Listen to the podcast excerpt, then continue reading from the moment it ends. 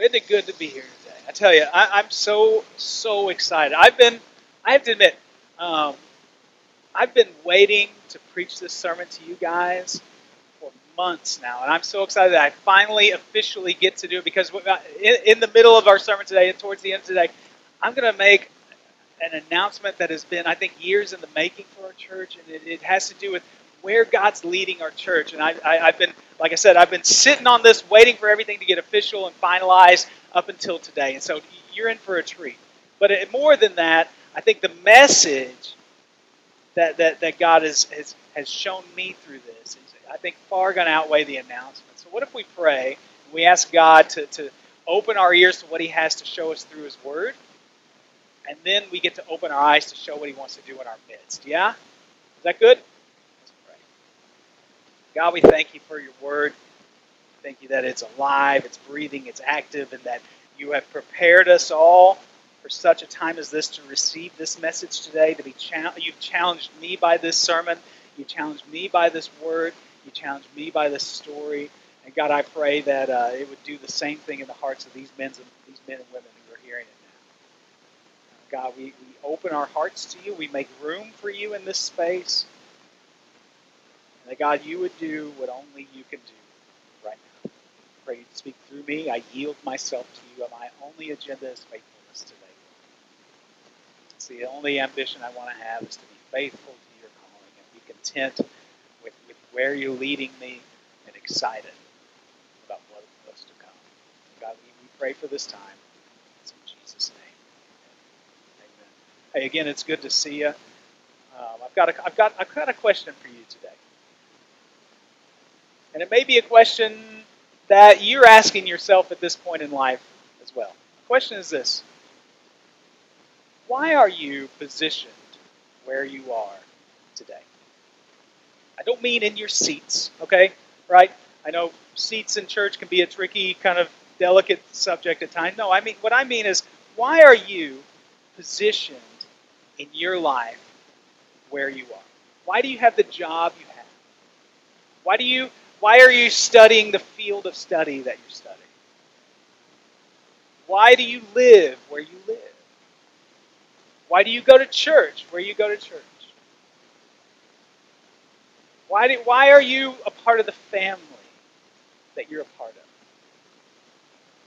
Now, for some of you, you might be saying, well, I needed money, so I took this job. I needed a place to stay, and I could afford it, so I'm living here. This church was the closest church to my home, so I, am coming to church here. I see that hand. That's right. No, why, why I, I, I didn't get a choice with my family because I just grew up and they were always there, right? I, I can hear that, but I want to tell you something, and I believe this with all of my heart. In God, there is no chance. According to the book of, according to the word of the Lord, there is no accidents in your life. God has placed you in your job, in your field of study, in this church, even in your family for a specific purpose. And I believe He's brought you from wherever you started your journey and however it took you to get here, He's brought all of us here to fill this space today for such a time as this. I believe that, that you know, there's, there's a, I believe we all face kind of crucial pivot points in life. Right? There's these points, it's, it's like uh, either you do one thing and your life goes one way and you do another, your life goes another. Like it's sports, it, it, it comes down to a big play. One big play can change an entire game. Right? In the military, they call it D Day. Right? One battle can decide the outcome of an entire war in business, maybe it comes down to that one sale that you can make that will completely transform and break out your business. It's these pivot points. And I believe God has brought our church to a pivot point, which means since you're a part of this church, God is bringing your life to a pivot point as well. Because we're not, I, believe that the reason why we are as a church, as we're, I believe we are a church filled with people that God is bringing together along similar stories to experience similar breakthroughs. Which means if our church, I believe, is on the edge of a pivot point, your life is on the edge of a pivot point as well. What that is, I don't have an answer for you, but I know that God wants to show you. I hope He starts to show you today. And today we're going to look at a woman whose life, the, the, the very specific passage we look at, is the pivot point of this woman's life. And I've entitled today's sermons for such a time as this because that's literally what we are talking about specifically within this passage. We're in the book of Esther today. We're in the book of Esther, chapter 4.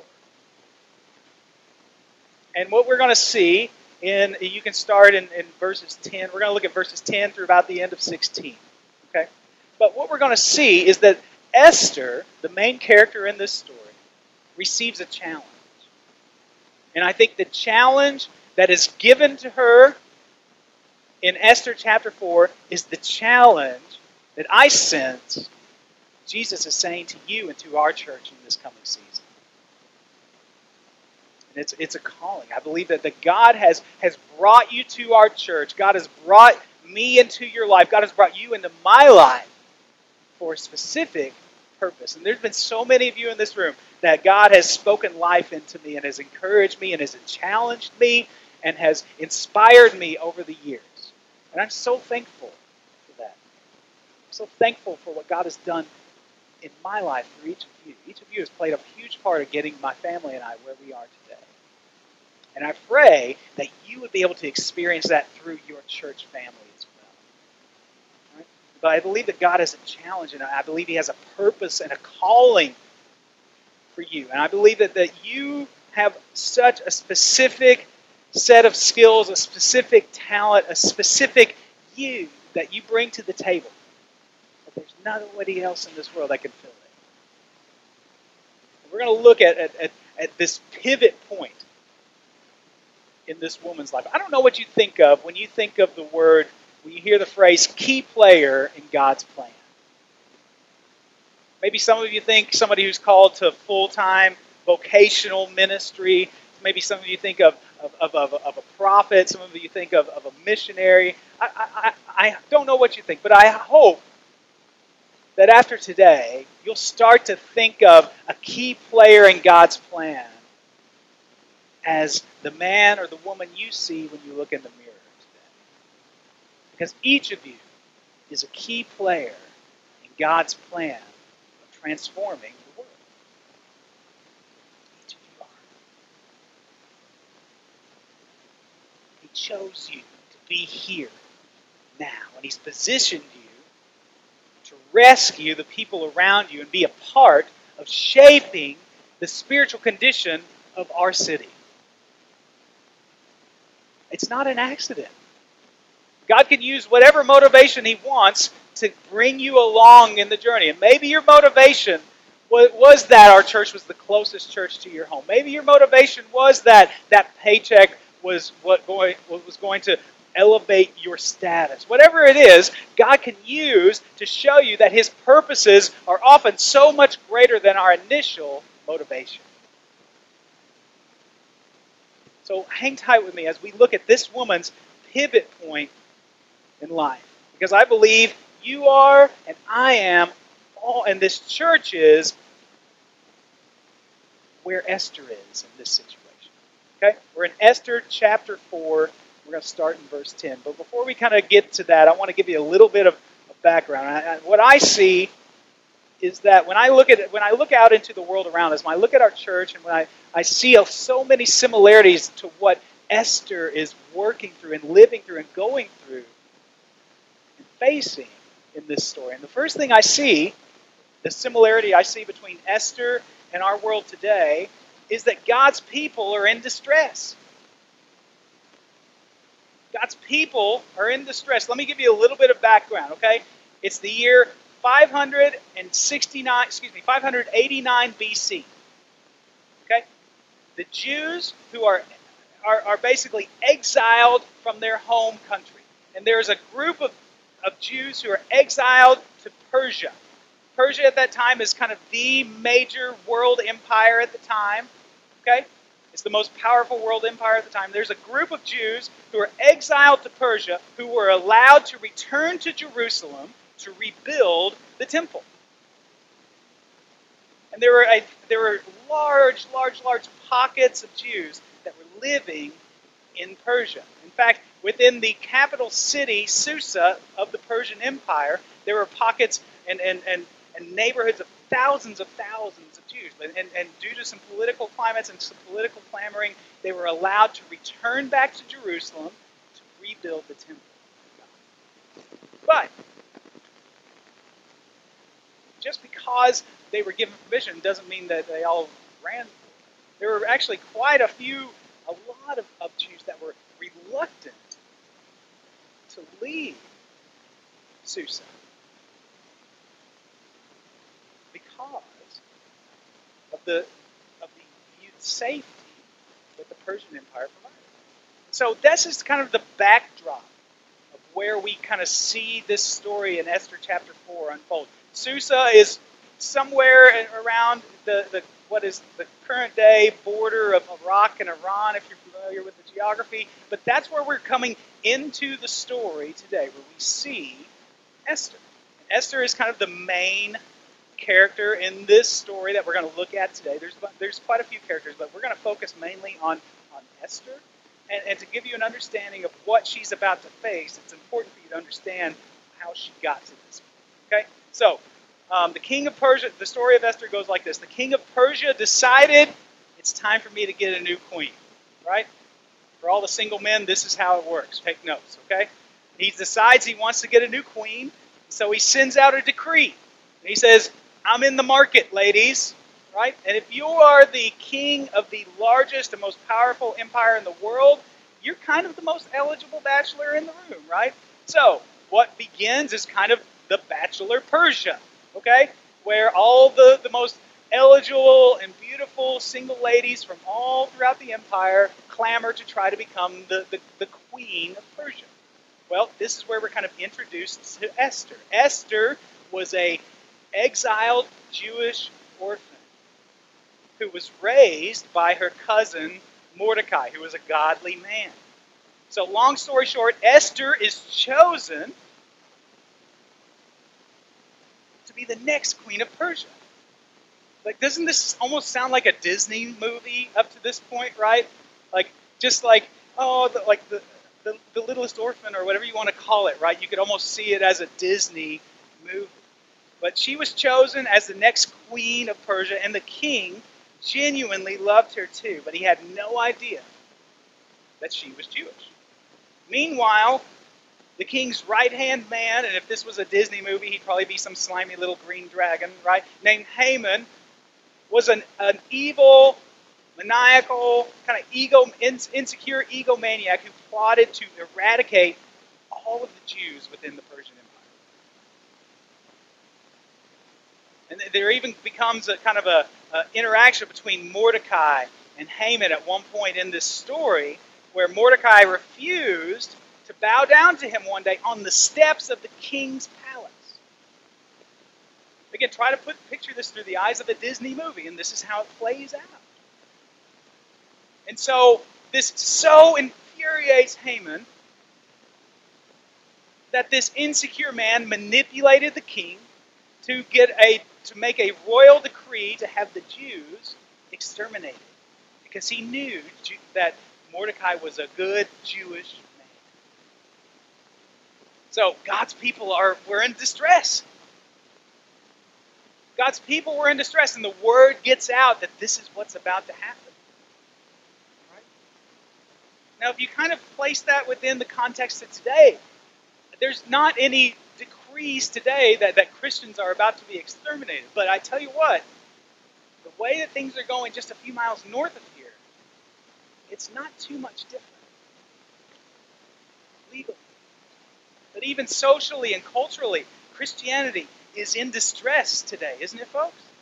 We're, we are living, we talked about this before, we're living in an increasingly secular world where the, the, the stranger thing in today's culture is to believe that there is a God that takes care of us, believes in us, and wants to redeem us. The norm is to kind of think the antithesis of those things in today's increasingly secular world.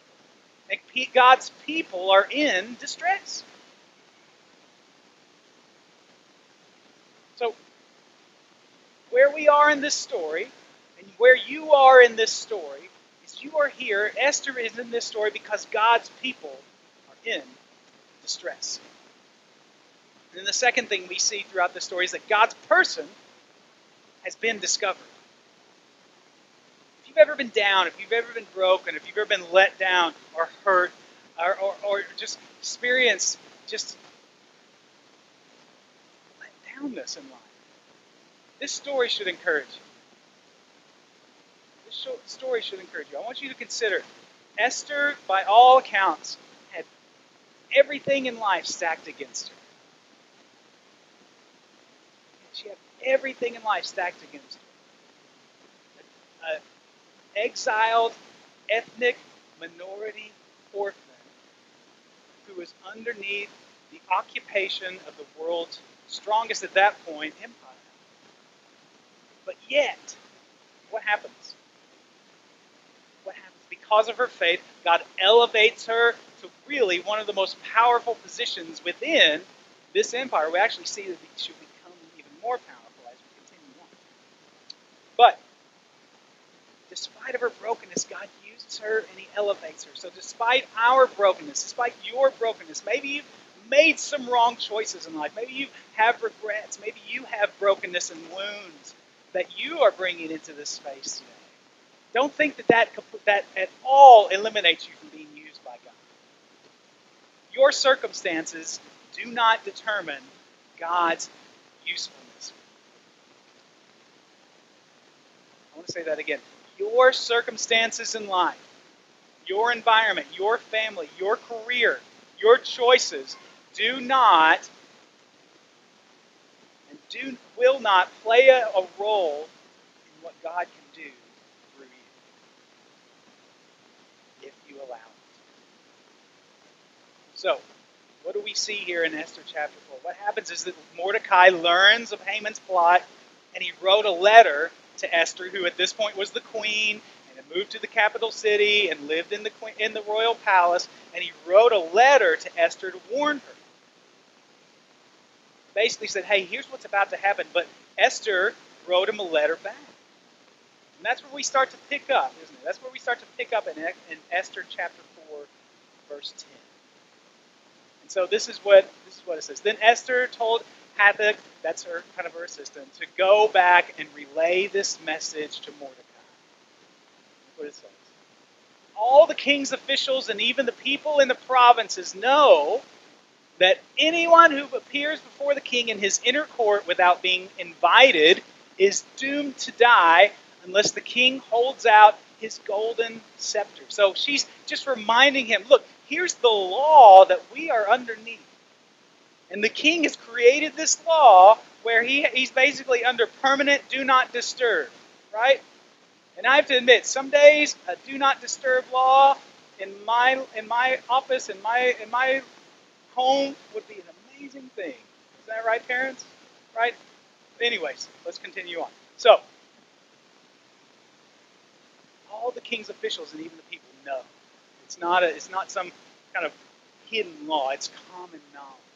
So here's where we are after Golden Scepter. And the king has not called to me to come to him for 30 days. Now, we could insert some kind of commentary on healthy marriages there, but I think you should know, husbands, talk to your wives more than once a month. Okay, let's begin there. All right, moving on.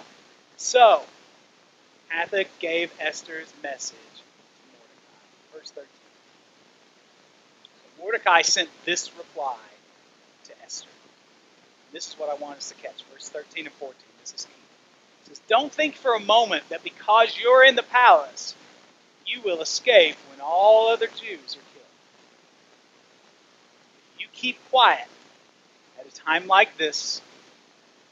Deliverance and relief for the Jews will arise from some other place. But you and your relatives will die. This is what I want you. Who knows if perhaps you were made queen just such time as this.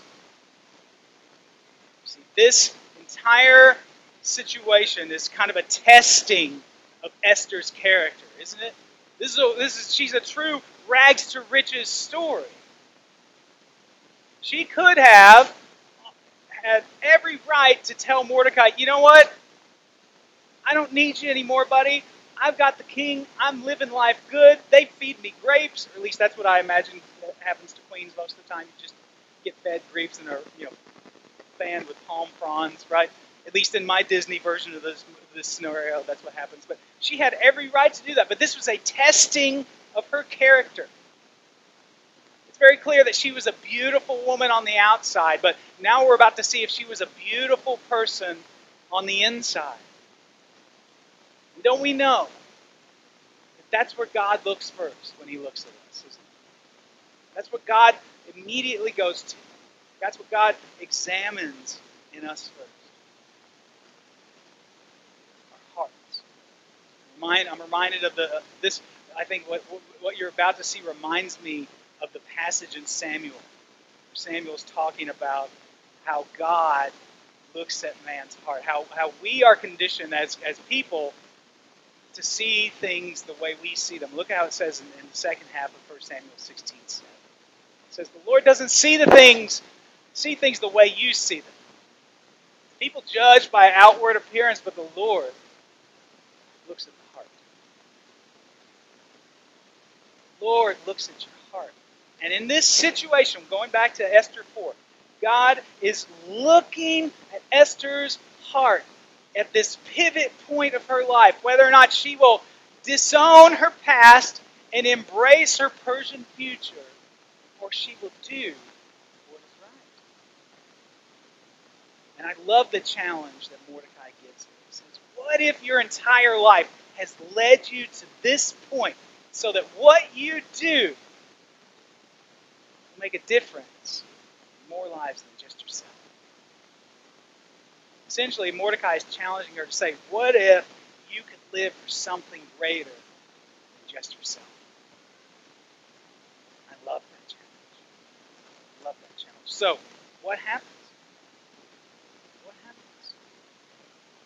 I think it's important that we see, though, what God is looking for in your heart. What is God looking for in your heart? Have you ever asked that question before?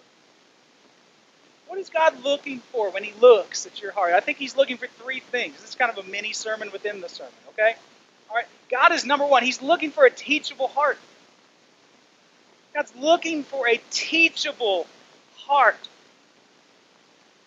And someone that He can elevate.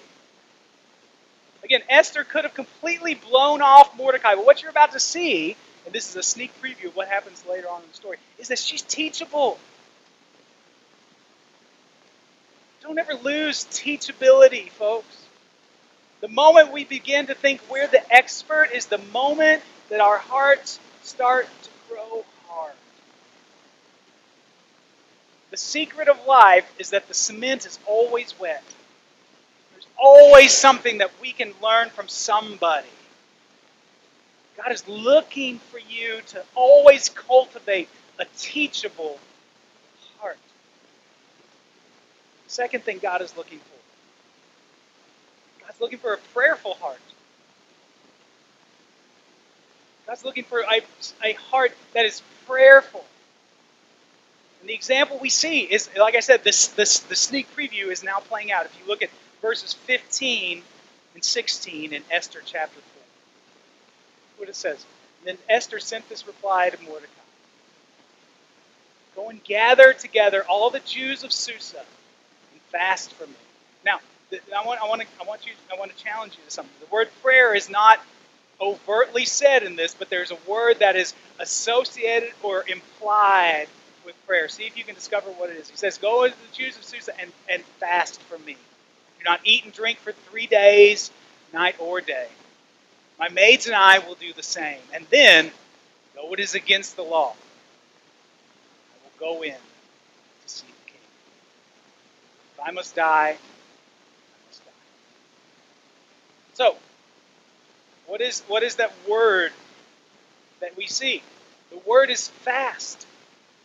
So often through Scripture, the words prayer and fasting are connected. Because what fasting does is it eliminates something we think is important and carves out room in our life for something that is important. So what, what Esther's asking to, to do is, hey, I want you to assemble all of the Jews within this capital city. I want them to pray earnestly on my behalf and fast and, and sacrifice things so that, that, that we could intercede for me. And my team and I, we're going to do the exact same thing. Because even though it's against the law, so kids, sometimes it's okay to break the law. All right? We will make sure we don't tell the children in the children's ministry that, okay? All right, but but here's the thing: is that she has a prayerful heart.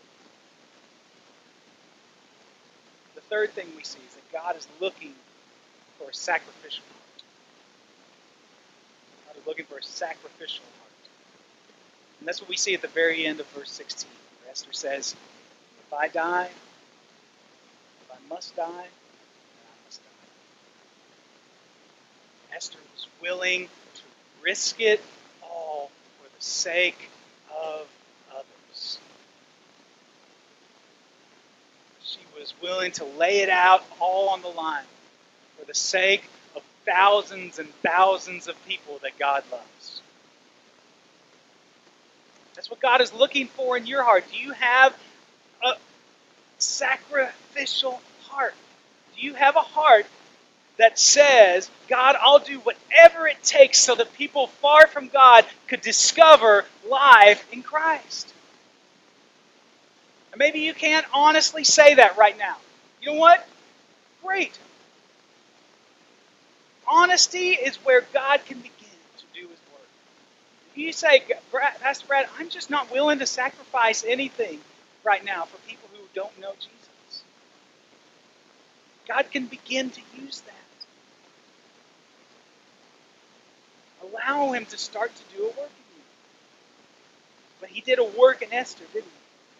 Because she said, you know what? If I must die, then I must die.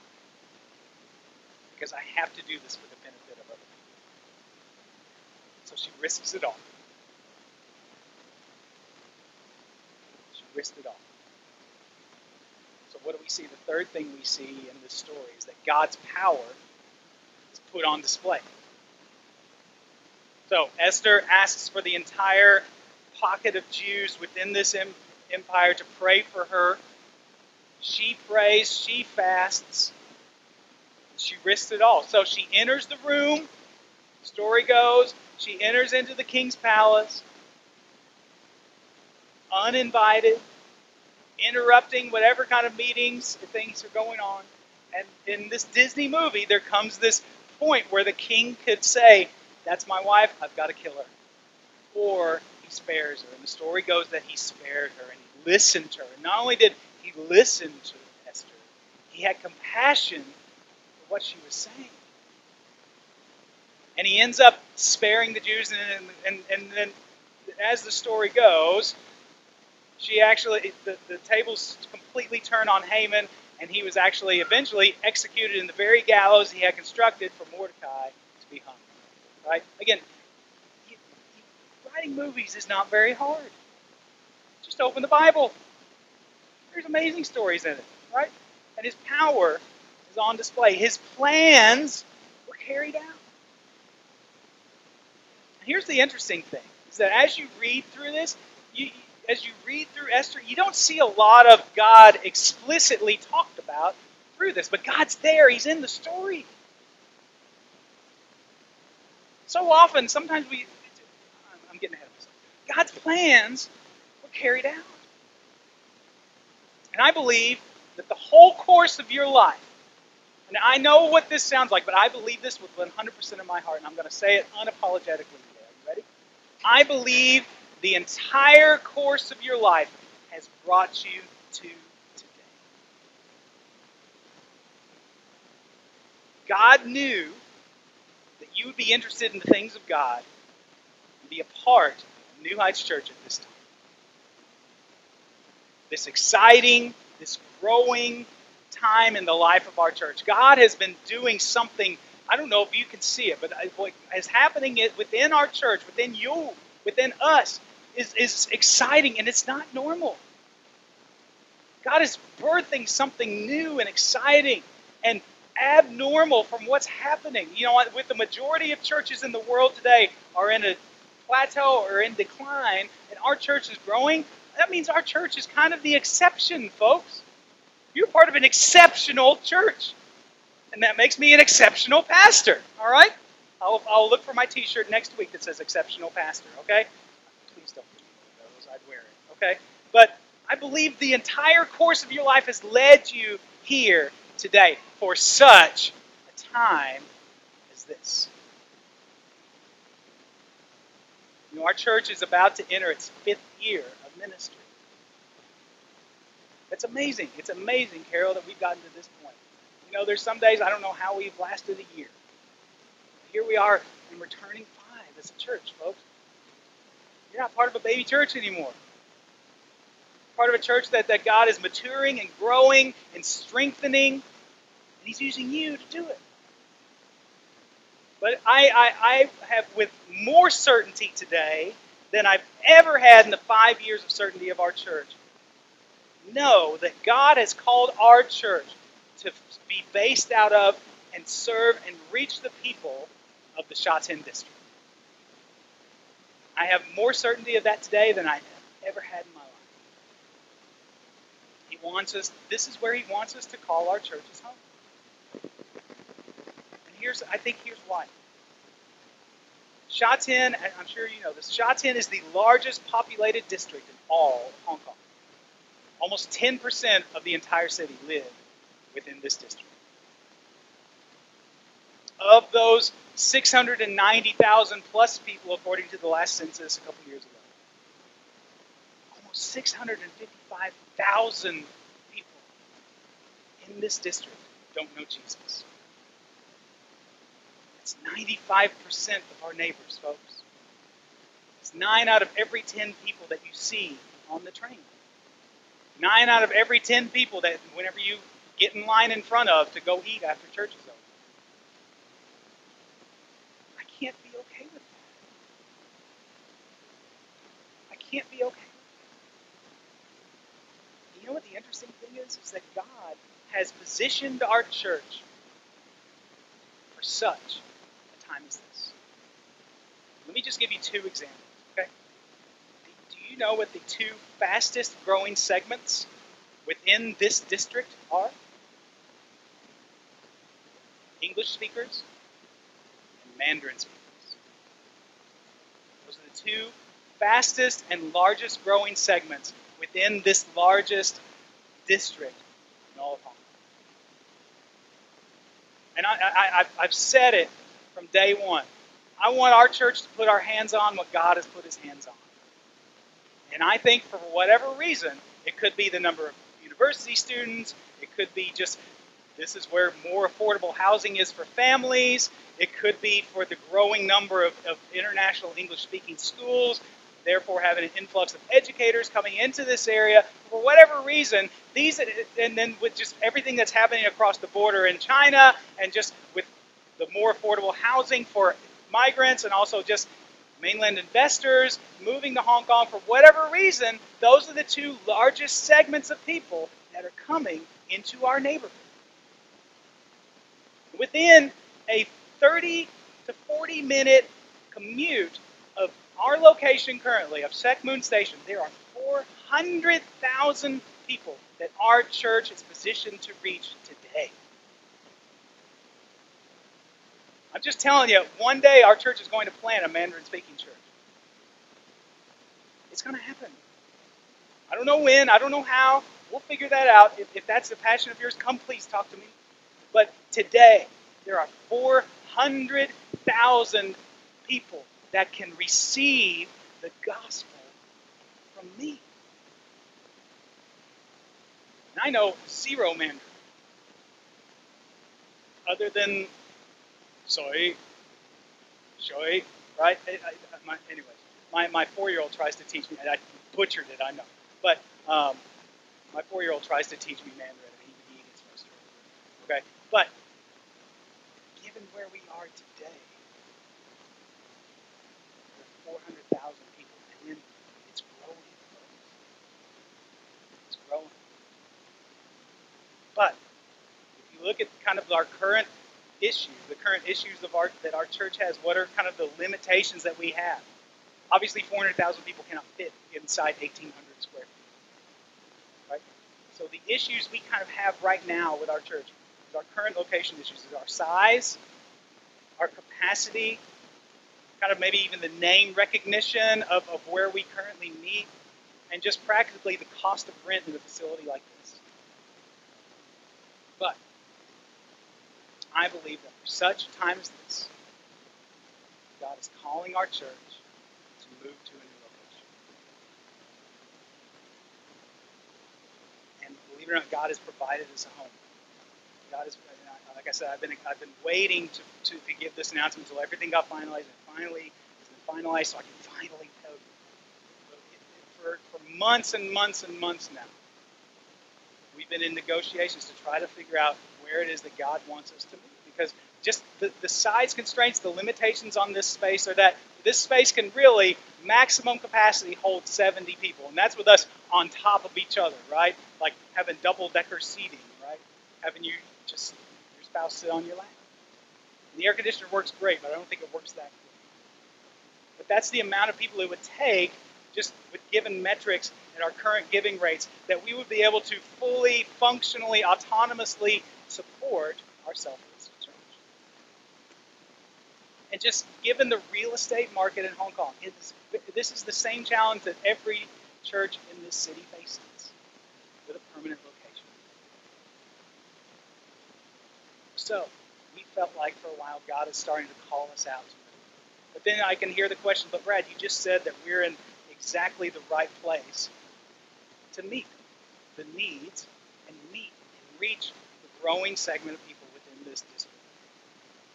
And you can't ask for a better location, Brad. We're on top of the MTR. I know. I know all these things. But what if I was to tell you that the space that God has provided for us, number one, provides name recognition so that people know when we say this is where we're going to meet, people know it a whole lot faster a whole lot more quicker than King's Wing Plaza, right?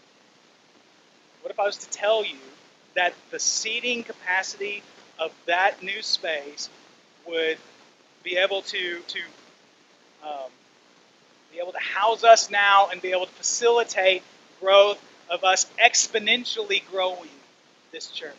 and it would provide space for us to properly do a children's ministry, a preschool ministry as we grow, uh, even more age specific spaces. And what if I was to tell you that the monthly fees, monthly costs associated with renting the space are significantly less than what we're paying right now, which would allow us to dream a little bit more for future ministry? Would give us more future resources to say, God, what do you want us to put this in? What ministries do you want us to start? So that whenever He does tell us it's time for us to empower people to start a Mandarin speaking church, or whatever that would look like, we would have the, the, the, financial freedom and resources to be able to, to walk alongside that, that, that baby congregation. What if I told you that you could see that location from where you're sitting? Right now? Like everybody, just take a look out the window to your left. And just right there before the trees, beginning in December, our church is going to move to International Christian School. Right? We're going to be able to rent. What we've, what we've negotiated and coordinated is we are renting the chapel, classrooms, and other spaces so that we can provide a space for our church to grow and reach the 400,000. Folks, I, I, can't, tell you how God drew it up, but He just did. He just did. And for years, we just we, we thought, what if we were to move there? And it just never was able to work out. There was other people meeting there, but but as we start to grow, as God brought that spring season into our church, the doors started to open, conversations began. And, and, and, and God has brought it together with us for such a time as this. Now, I'll begin to lay out more specifics for us um, in a couple weeks. I will not be here next week. Uh, Dwight has, has gracefully and graciously uh, said he, he's going to be a guest speaker for us. For three years, I've tried to sign up for the Hong Kong Cyclothon, and I would not be denied this year. So next next Sunday, my family and I won't be here. I'll be biking. I'll be riding my bike across the Tsing Ma Bridge. Be the happiest white guy in all of Hong Kong because I finally get to do it. But on the 21st, Mark is going to come in and give us an amazing, powerful word. And on the 28th, I'll come back. I'll be here, and we'll start to talk about our future. We'll start to talk about and dream together about what our church can do to serve, bless, reach all 655,000 of our neighbors. All 400,000 of God's positioned us to reach today. It's not an accident that you're here at this time. You get to be a part of building something great. Building something that people, it just won't make sense. I've had people tell me, I've had people who I have seen as mentors in this city who've said, now don't ever expect that church out there in Sha Tin that you're looking to build, to start, to get any bigger than this. He's like, if you're looking to start a mega church, don't do it right there. And I have just the type of personality that is, if you tell me it can't be done, I'm going to do it. I'm telling you, folks, I, I, I am not going to believe the lie that you cannot grow a healthy, vibrant, influential, life giving, community transforming church anywhere north of the island. I don't believe it. I just don't believe it. Whenever you tell me it can't be done, you're telling me I'm going to limit what God can do. And I'm not one to ever limit what God can do. Look what God did through an asylum seeking orphan. because she took the risk, she laid it out on the line. She entered the room. Thousands of lives were saved in the book of Esther. Imagine, dream with me for a little bit what God can do with us. But it's going to take all of us. We all need to come into the room, come to the table, come together in the circle. Prayerful hearts. What's the second? Just paying attention. God requires what? A prayerful heart, a teachable heart, and what? A sacrificial heart. Man, you guys are good today. I must be preaching good. You're paying attention, right? Can you tell I'm excited, right? I'm figuring out how we can build a zip line from here to there for our first ever Sunday, right?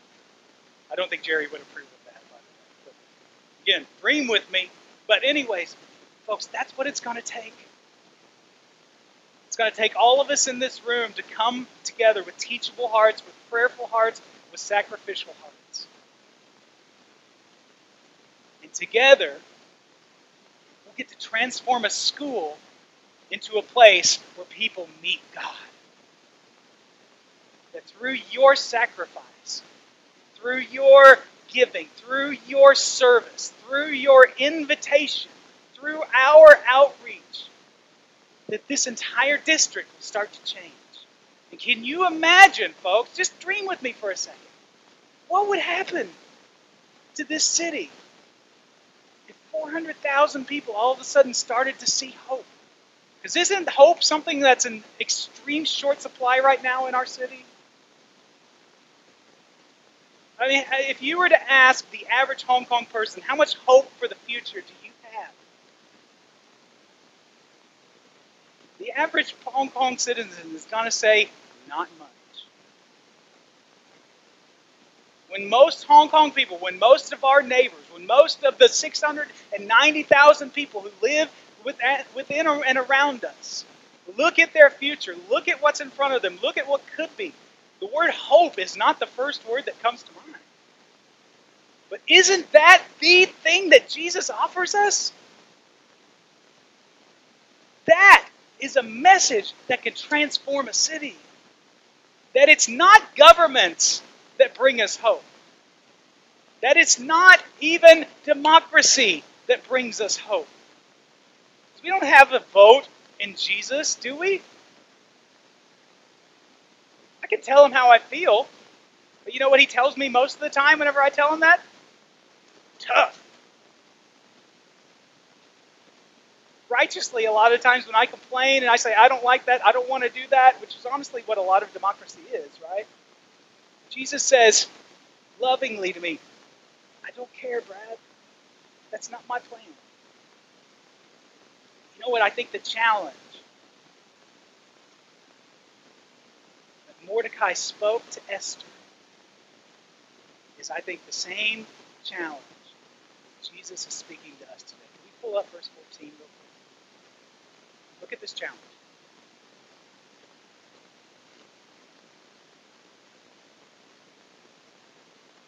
This is, I believe, what Jesus is saying to you and to me today. He's saying, New Heights Church, if you keep quiet at a time like this, deliverance and relief people of Hong Kong will arise, but it will arise from some other place. I, I don't want, if, if it's up to me, I don't want Jesus to have to look for another church, right, folks? I don't want Jesus to have to look for another church.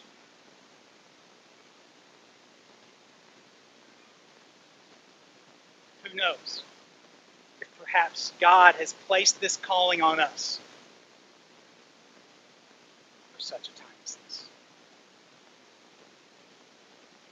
Who wants to change the world? Folks, God is elevating us and bringing us into a new season. I need you to come with me. I need you to come with us. Who's with us?